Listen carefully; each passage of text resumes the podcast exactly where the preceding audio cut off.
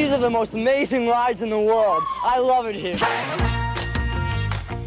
Welcome, welcome, welcome to The Internet Says It's True. This is a show where we learn something new every week, part of the WCBE podcast experience. And my name is Michael Kent. Today we're going to talk about Action Park and Cannonball Loop. I took the week off from giving you a new episode last week, and I appreciate your patience with me on that, even though it was a repeat. That episode about the Wilmington Massacre is still one of my favorite episodes, and if you haven't heard it, it's worth a listen. Uh, I also I wanted to give a shout out to the Patreon supporters. I see you all. I appreciate you all, every one of you, and that's why I put the content up on that site. The unedited video interviews with the guests every week and the ad-free episodes. Hopefully, I'll get some more time soon to uh, keep adding bonus episodes there. That's patreon.com slash Michael Kent. It's only a buck a month. That's like nothing. It's a dollar a month. Uh, and so go join up there. Show your support for this podcast. Now, today's topic comes from my friend Josh. It's Josh from Kansas City. I wonder if you've heard about Action Park up in New Jersey. It's almost too crazy to be true. Thanks. Thanks, Josh. Uh, yeah, there's a documentary about this called Class Action Park, but I had not seen it, so I watched it, and holy crap, that launched me into spending a ton of time looking up firsthand accounts and newspaper articles and blog posts and videos, and well, here we go. This story starts and ends with Uncle Gene. Gene Mulvihill was an entrepreneur who had purchased a small skiing hill, the combined Vernon Valley and Great Gorge Ski Park in Vernon, New Jersey. The ski business was great, but he didn't like the off season. He wanted a way to make money in the summer. So in 1978, he added a couple water slides and a go kart track. He called it Vernon Valley Summer Park. And that was the beginning of what would eventually become Action Park. We come an action family with over 50 exciting rides, shows, and attractions. It's bigger and better than ever. Something for everyone looking for fun. Get ready for the.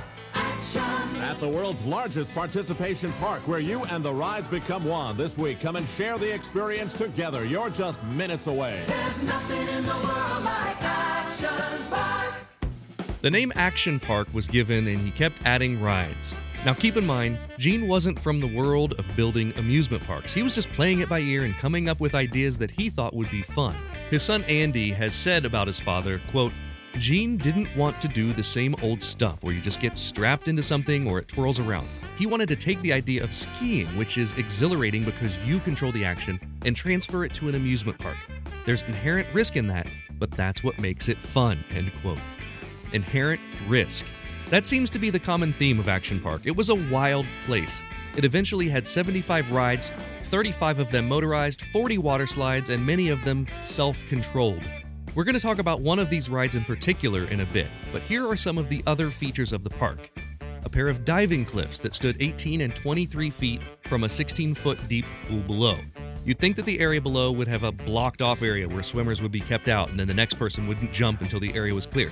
No, that's what would happen in most other water parks, not Action Park. In Action Park, it was just a free for all. If someone was below you when you were jumping off a 23 foot cliff, so be it. Just, you know, look out below. You're on your own. Or the Aqua Scoot. Someone had the idea that a regular slide wasn't fast enough, so they used rollers like you'd find on an assembly line at a factory or like on the TSA checkpoint conveyor to make it faster. You'd go down on a small sled and hope that you don't have anything that gets stuck in between the rollers on the way down. Of course, you're going so fast that when you get to the bottom and hit the pool of water, the sled stops, but you keep going forward, flying off of it onto your face. The kayak experience was a white water simulator, and riders would try to fare the rapids in a kayak. They often had to be rescued by the lifeguards when they flipped and got trapped in their kayak underwater. The Colorado River Ride was like the typical rapid style ride where riders are in a tube and it goes down rapids, but it wasn't typical because it wasn't laid out by professionals. It was common for the tubes to slam into each other, slam into the sides, and come to sudden stops. There were non water rides that were dangerous too, like the Alpine Slide. It was a slide that ran down the ski hill under the chairlift. Riders sped down a chute like slide riding on a sled with a brake to control their speed, but the brakes often didn't work. Sometimes one rider would go slow and the one behind them would go fast until the two collided at great speed. The chutes were made of cement, fiberglass, and asbestos.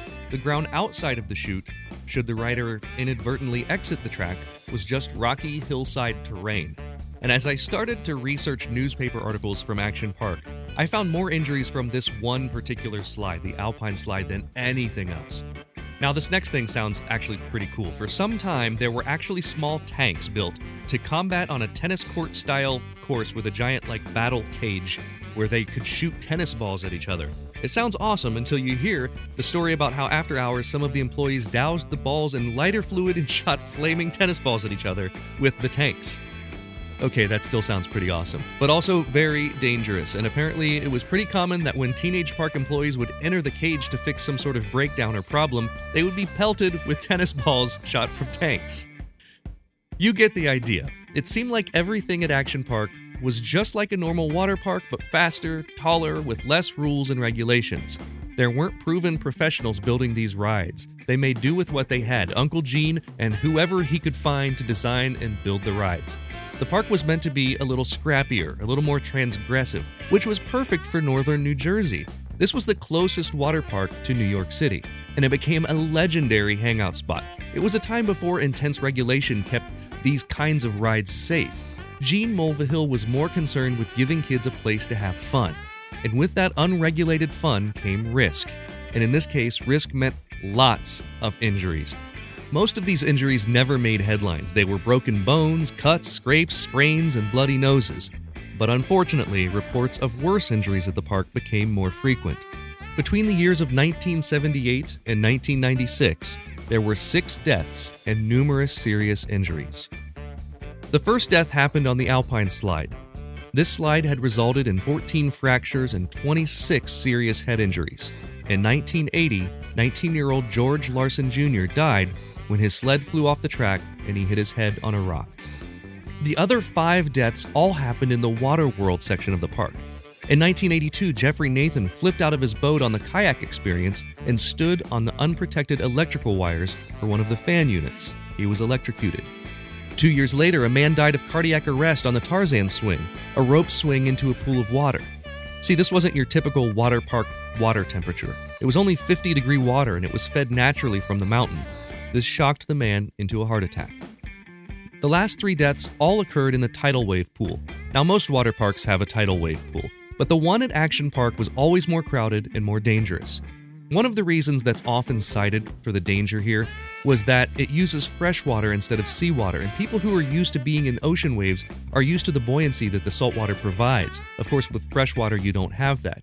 Another reason is inexperienced swimmers. This was an affordable park for people from the city who maybe didn't get a lot of chances to swim, so drowning was a huge risk in the tidal pool. Around 30 people a day were rescued at this one attraction.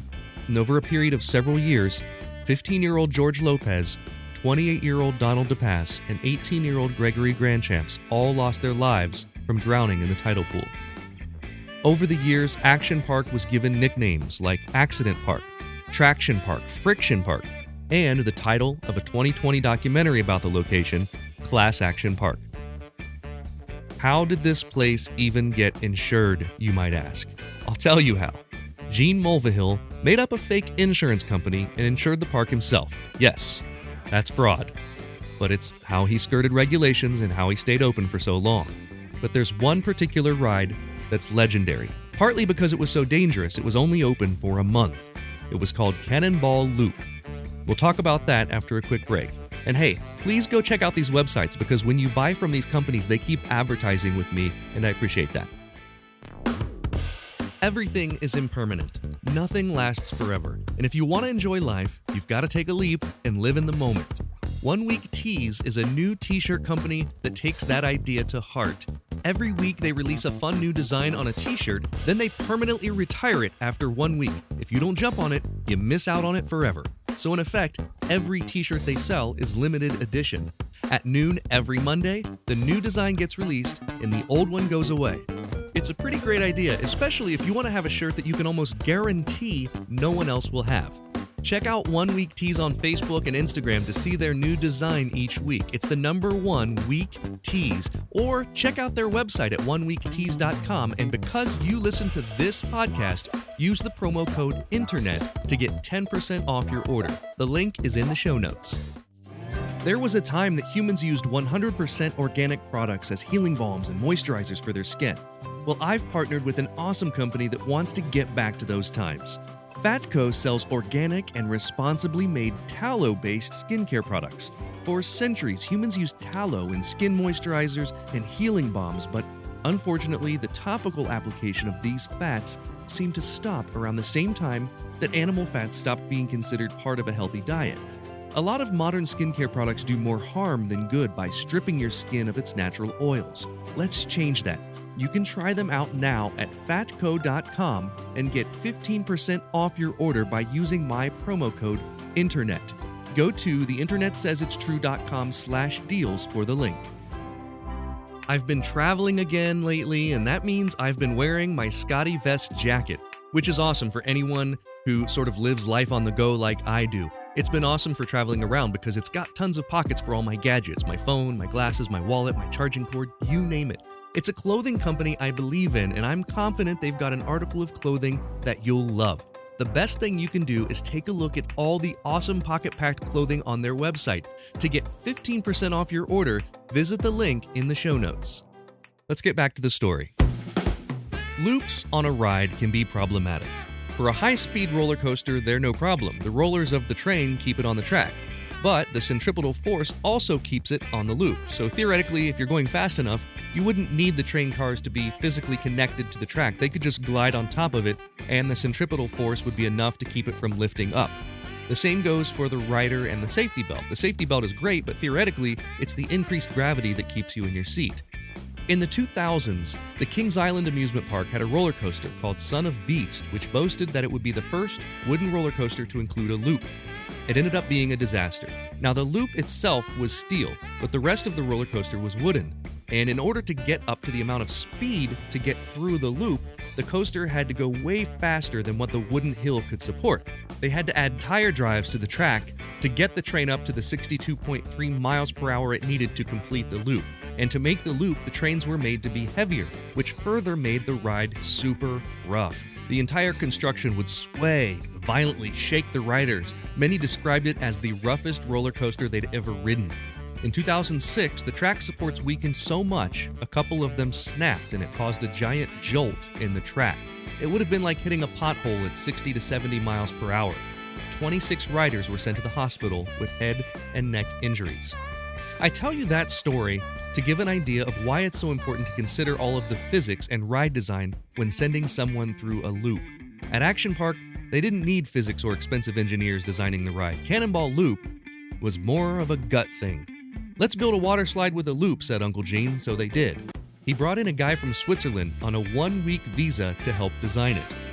People who experienced Cannonball Loop say it looked like it was just thrown together with spare water slide parts that they had laying around.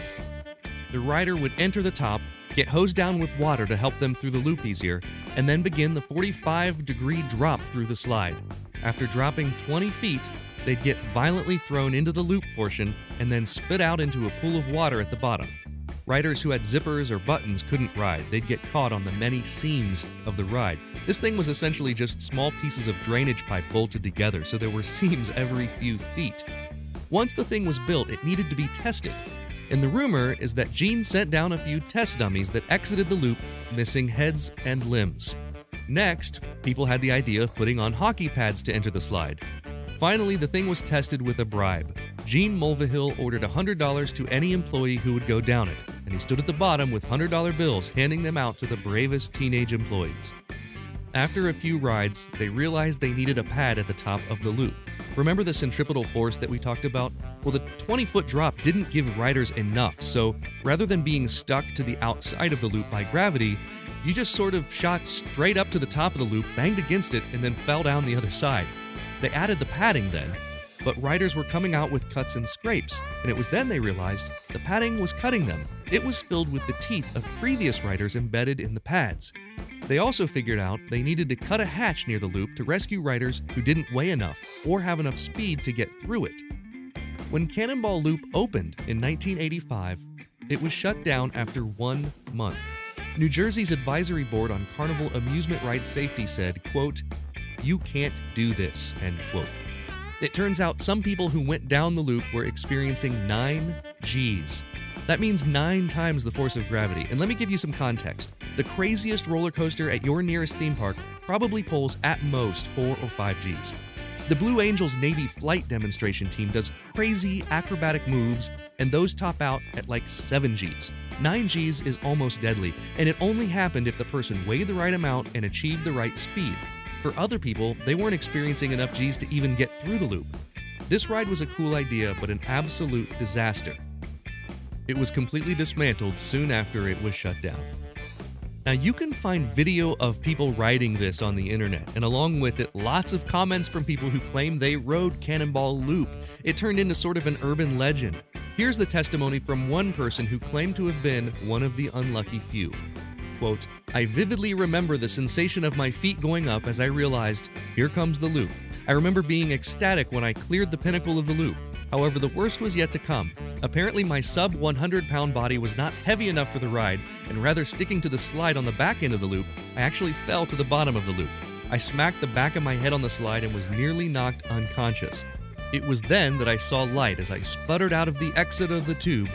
I was able to orient myself enough to get to my feet and smile with pride as the stunned crowd cheered for the little kid who just went down the most dangerous water slide of all time. It was closed again within minutes, and although I went to the park a dozen times after that day, I never saw the slide opened again. They have more water rides here than anywhere in the world.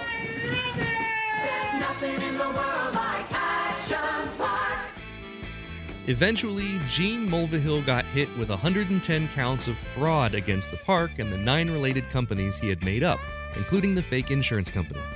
Even though that happened in 1984, the park remained open until 1996, when the uninsured park finally ran into so much financial ruin that it just couldn't remain open. For a while, it reopened with many of the original attractions removed as Mountain Creek Water Park, but has switched names a few times since then between Action Park and Mountain Creek. Gene's own son Andy ran the park for a time. Currently, the park is open under the name Mountain Creek Water Park, and the dangerous rides and attractions are long gone. The memory of going to a water park that may hurt you is probably a thing of the past, but lucky for us, there's tons of evidence and memories on the internet. Memories of Action Park. There was no place in the world like it. Now it's time for the part of the podcast where I call a friend. Today, I'm calling Joe Janes. Joe was a comedy writing instructor of mine at the Second City Training Center in Chicago, and we've kept in touch over the years. He still teaches there at the Second City, and he's also an Emmy winning writer. Joe Janes, good to see you again. Good to see you, Michael. I had you on uh, Joke Story Trick last year, which was a lot of fun. Um, you actually, it was probably two years ago because you were one of the first people I called to be on the show.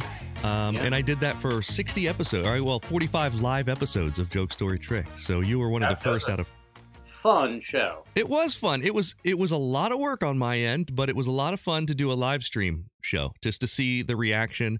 And uh and you know, in 2020 everyone was looking for like live streams to watch because we were all stuck at home. So and then after a while everyone's like, I am sick of being tied to my computer. We are no longer watching live streams. so gone. Um, so I thought of you for this uh, to to bring you on. I've been wanting to bring you on, and, and I want I was waiting for more of a lighthearted topic, and this was definitely a lighthearted, lighthearted topic that you don't know anything about. Um, and so for this first question, we are going to play for a joke. So if you get it right, I have to tell you a joke, and Oh. if you get it wrong, you'll have to tell me one. All right. And I have to confess, at this point, I'm realizing I did not find a joke for this week. So Ah. I'm counting on you to get it wrong. If you get it right, I've got um, my joke books from. So one of the things that we ended up doing on Joke Story Trick that we don't that we didn't do when you were a part of it is I've got all these old joke book jokes, like the old Milton Berle, you know, almanac and all these different things. Uh, and so I'll pull one at random, and assuming that it is not uh, racist or sexist, I will read it Sexist. uh, for this podcast. So, all right, here is your question, and this is multiple choice. Cannonball Loop refers to which one of these things? A. A water slide at Action Park in New Jersey, which sent riders slamming into a loop and was closed after a month because it was so dangerous. B. The spiral of highway outside of Denver, Colorado, with a turning radius so tight trucks have began avoiding the highway because so many have jackknifed.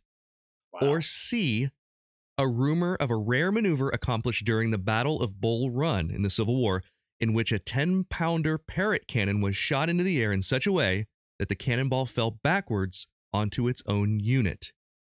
So was it Wow. A, a water slide with a loop, B, a loop of highway outside of Denver, or C, a maneuver with a cannonball? Well, I, I, I must commend you. Those all sound plausible. They like, and you know, especially with me not knowing the context of of the episode, they all sound plausible to me. Um, but I, I, I I'm pretty sure that on roller coasters that that loop thing is, I think that is called a cannonball loop. And but I, you know, I, I don't know for sure. I'm, but I'm gonna go with that. I'm gonna go with the action park uh, answer. You are correct. Ah! It is the cannonball loop, and it was a water slide. So the problem with this water slide, and the reason that it was shut down after a month, is because normally when you have a loop like in a roller coaster, it's very uh, well calculated and engineered. You have to get to a certain uh, amount of speed and weight in order to achieve the necessary g forces for a loop to work. They didn't your care car's about locked. that. You're you're locked to the track. You're The locked to the track. Even if you weren't physically locked to the track, the gravity pulls you into the track. Not so with the Cannonball Loop in New Jersey. This was just a, a roughshod bunch of sewer pipe that they put together into a loop. It dropped about 20 feet, and then the kids basically just went straight up and slammed into the roof of this thing. Oh my god! and they shut it down after a month. And that was just one of many, many rides that hurt people at Action Park, New Jersey. This place has become le- it's closed now. It's It's legendary. yeah, it's a legendary place, especially for folks that grew up in New York. Um, so that was the the Cannonball Loop, and you know, in terms of injuries, Cannonball Loop wasn't even one of the most dangerous ones because they closed it down after a month. There were some rides that they had open for years and years, every summer, and they, you know, some of those were actually deadly. So here we go. I'm going to reach back into my joke books here. This is the Dickson's Joke Treasury. Oh, uh, boy. An anthology of gags, bits, puns, and jests, and how to tell them. We're going to skip the how to tell them part, but Joe, there are um, there are. Let's see how many pages in this book. 270 pages. Tell me a number, and I'll read a, pa- a joke on that page. Uh, well, in in honor of uh, Maxwell Smart, let's go with Agent eighty six. 86. Okay, so these are elephant jokes. Nice. What did the drunk elephant say to the second drunk elephant? Don't look now, but is that a pink human? These are so bad. How can you tell if there are elephants under your bed? You can touch the ceiling with your nose. Hey, all right, there we go. Hmm. I a couple years ago we had we have a family friend who had a young daughter and I had this joke book sitting around that it was from like a garage sale or something. And I gave it to her because it was clean jokes for kids. It was like 101 clean jokes for kids I gave it to her and she starts reading them out loud and none of them made sense because they were all based on antiquated context and things that you know Oh, jokes boy. about phones and she didn't understand a single joke. And none of us did. We were like I don't even understand what they were trying to do with this joke unbelievable now What's a wax cylinder? I don't understand. yeah. Oh, so uh, you taught uh, co- it was sketch writing, I believe, was was what I took from your class.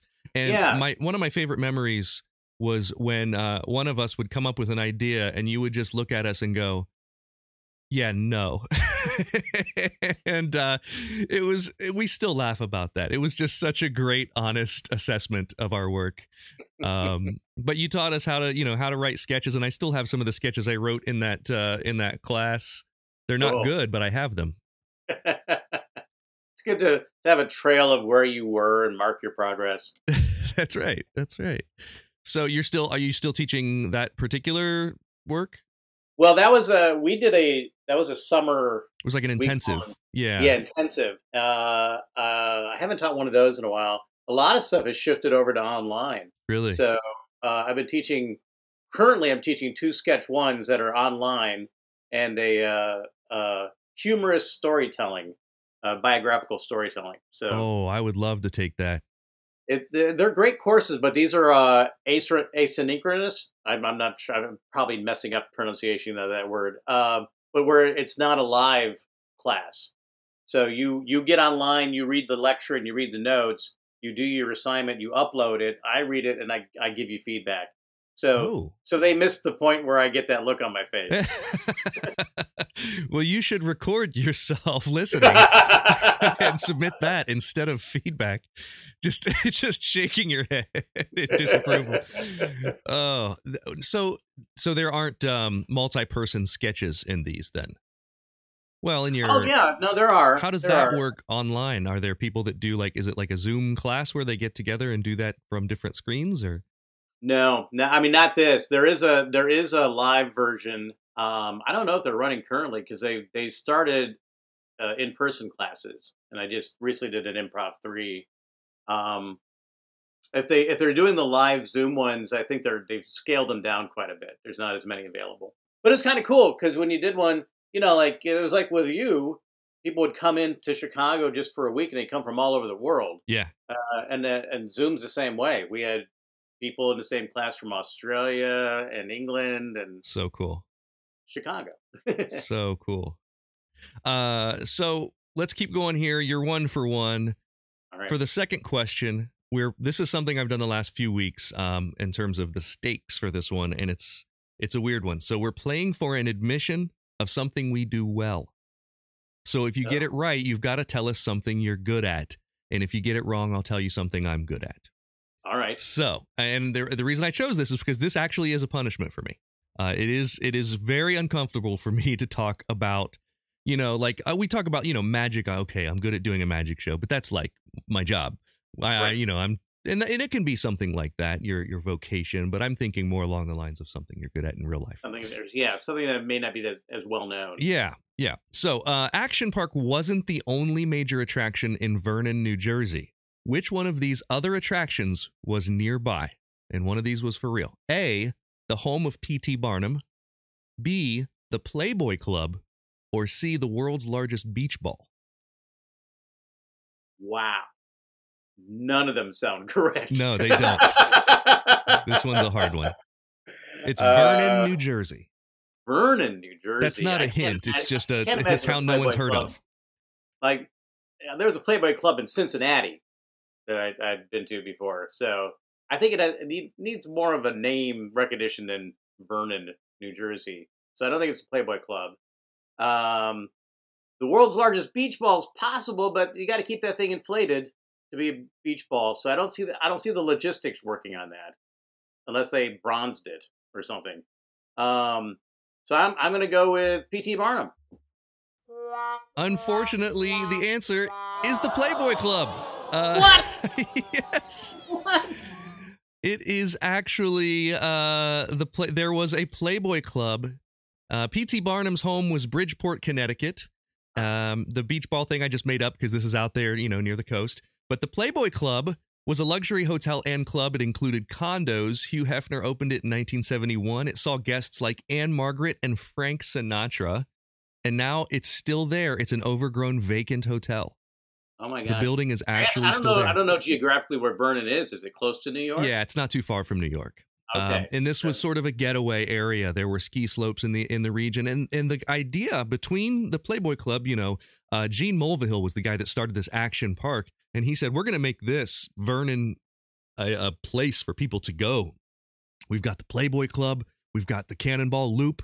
You know, we've got some some serious things for people, and it never really took. Other than the the action park did quite well for a couple decades. So, yeah. So what uh what do you do well? All right. Here's what comes to mind. Um, I make popcorn very well. Ooh, what's your Uh, secret?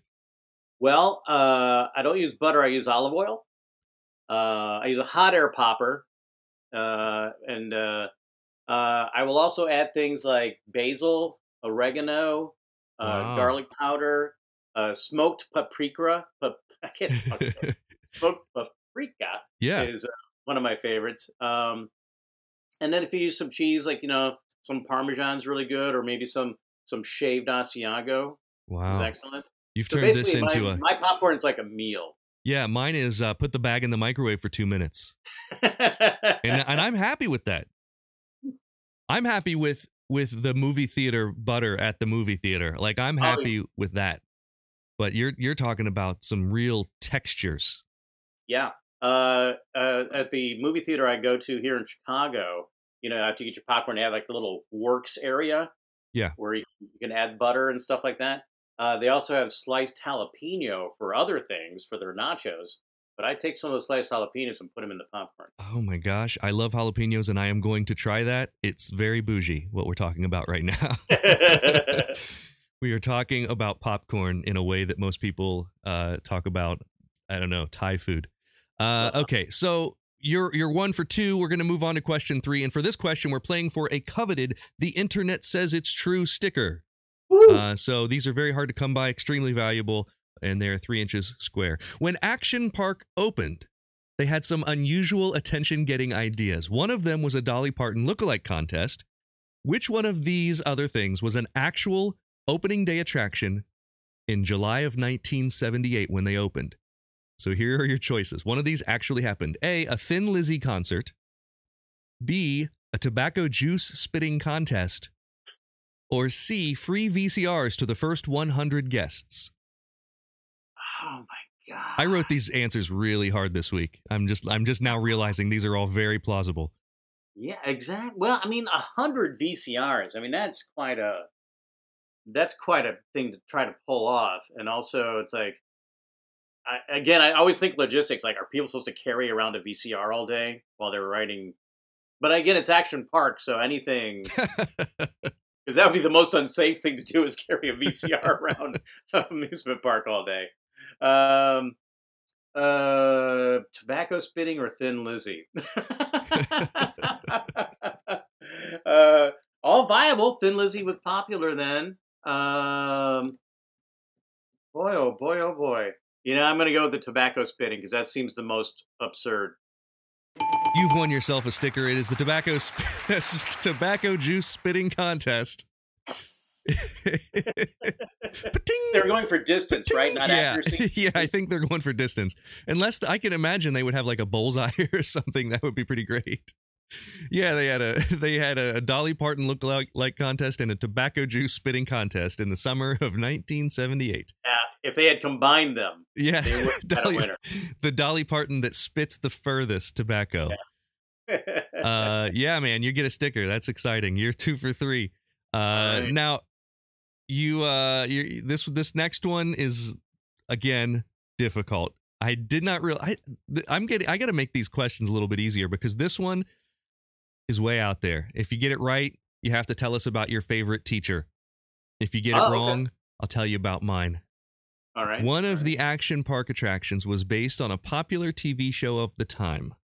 Which one of these was it? Was it A, the Gladiator Challenge based on American Gladiators? B, the Alien Fun Slide based on Alf? Or C, the Quantum Jump based on Quantum Leap? Oh, Again, like none of those sound accurate. Wait, it- it- that, that was an attraction they had. Yeah, this was at like th- this was actually open. One of the thing, one of the like attractions or rides in the park.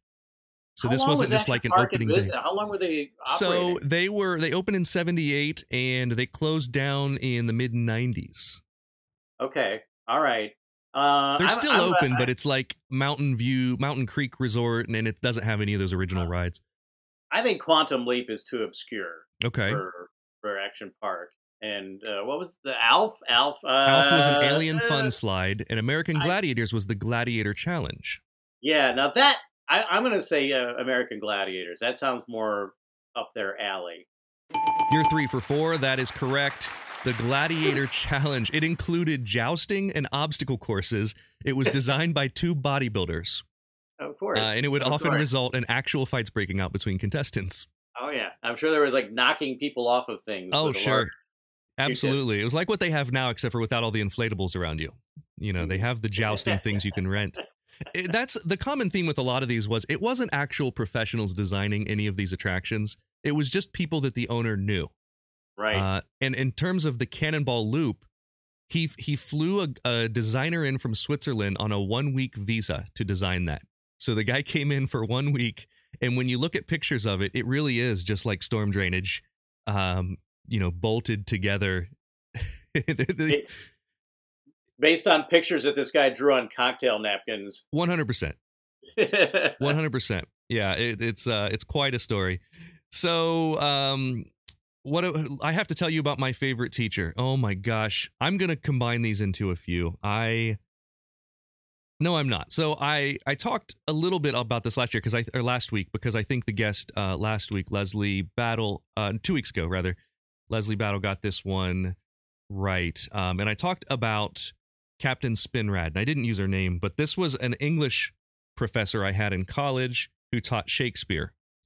And she spent the entire semester or quarter, we were on quarters at Ohio State, um, telling us a story about how she got thrown in the brig or whatever the equivalent is in the Air Force because she had accused her seniors, commanders or whatever, of like sexual harassment. And this was in the i presume the 80s or 90s and that's what you did was that and she said she was left there uh, with a bottle of jack daniels and the encyclopedia of shakespeare works and that's when she like loved shakespeare and and realized that she wanted to teach shakespeare and then we got to have the benefit of that but the interesting thing was that this was during a, an entire semester we were studying hamlet and she was able to tie that story into hamlet with parallels that was amazing. Um, and it was almost like, you know, the whole semester had been written with these two parallel stories that intertwined. It was wonderful. Um, and so I really enjoyed that. I did horrible in the class. I just horrible. I, I think I got like maybe like a C or something in that class. And it was my very last semester at Ohio State uh, back in 2001. So um, so one of my favorite teachers, I a lot of my favorite teachers were were, were English teachers, like you know high school. Same like here, that. same here. Yeah. Like uh, my, uh, I had a high school teacher named Mrs. Dallin, and it's through her that I I learned about Macbeth, Yes, and Macbeth became my favorite Shakespeare work because of it. But I, I I'm sure I was a very disappointing student. I think I got a C or something, but I love that class. isn't that funny? Like you know, to you, like you're thinking I was a horrible student, but like that meant a lot to you in the time, and you got a lot out of it, and so it it did its job, Yeah, even though that letter grade didn't display that. It did its Yeah. job. So really interesting. Um, okay, so let's keep on moving. And this is the the final question, Joe, and this is for all the marbles. All you've right. gone this three is the one that's four. not. This is not multiple choice. This is not multiple choice, and if you get this wrong, I'm banning you from the show. You will never be asked on the show again. All right. Here's your question. Tell us about your favorite book. Uh oh, okay. Um, I would have to say, oh boy, you know, it, there there's kind of two, but the one that immediately comes to mind is Confederacy of Dunces. Um, I haven't read in a while, so I'm not sure if it culturally it still holds up. But at the time, I was just really blown away uh, about a uh, an anti-hero. Like the lead character is obnoxious and a horrible human being, and he's the he's the guy I'm rooting for. Yeah. Uh, but I was just like so impressed by the the characters and the world that it created, and uh, and I read that before ever having gone to New Orleans. So it, it- if you read that and then go to New Orleans for the first time, it'll definitely color your view of New Orleans. And I think it I think it did a really good job of of crafting um, like the French Quarter area as Sure. like this world in and of itself. So Confederate of Dunces. What was your What was your second one?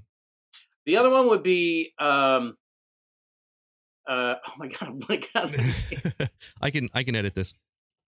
uh, Voltaire. Is that the writer or the name of the book? oh my gosh. Yeah, edit this out. This is why I got a C in my English class. Uh, hang on. I'm googling. Voltaire was a French writer.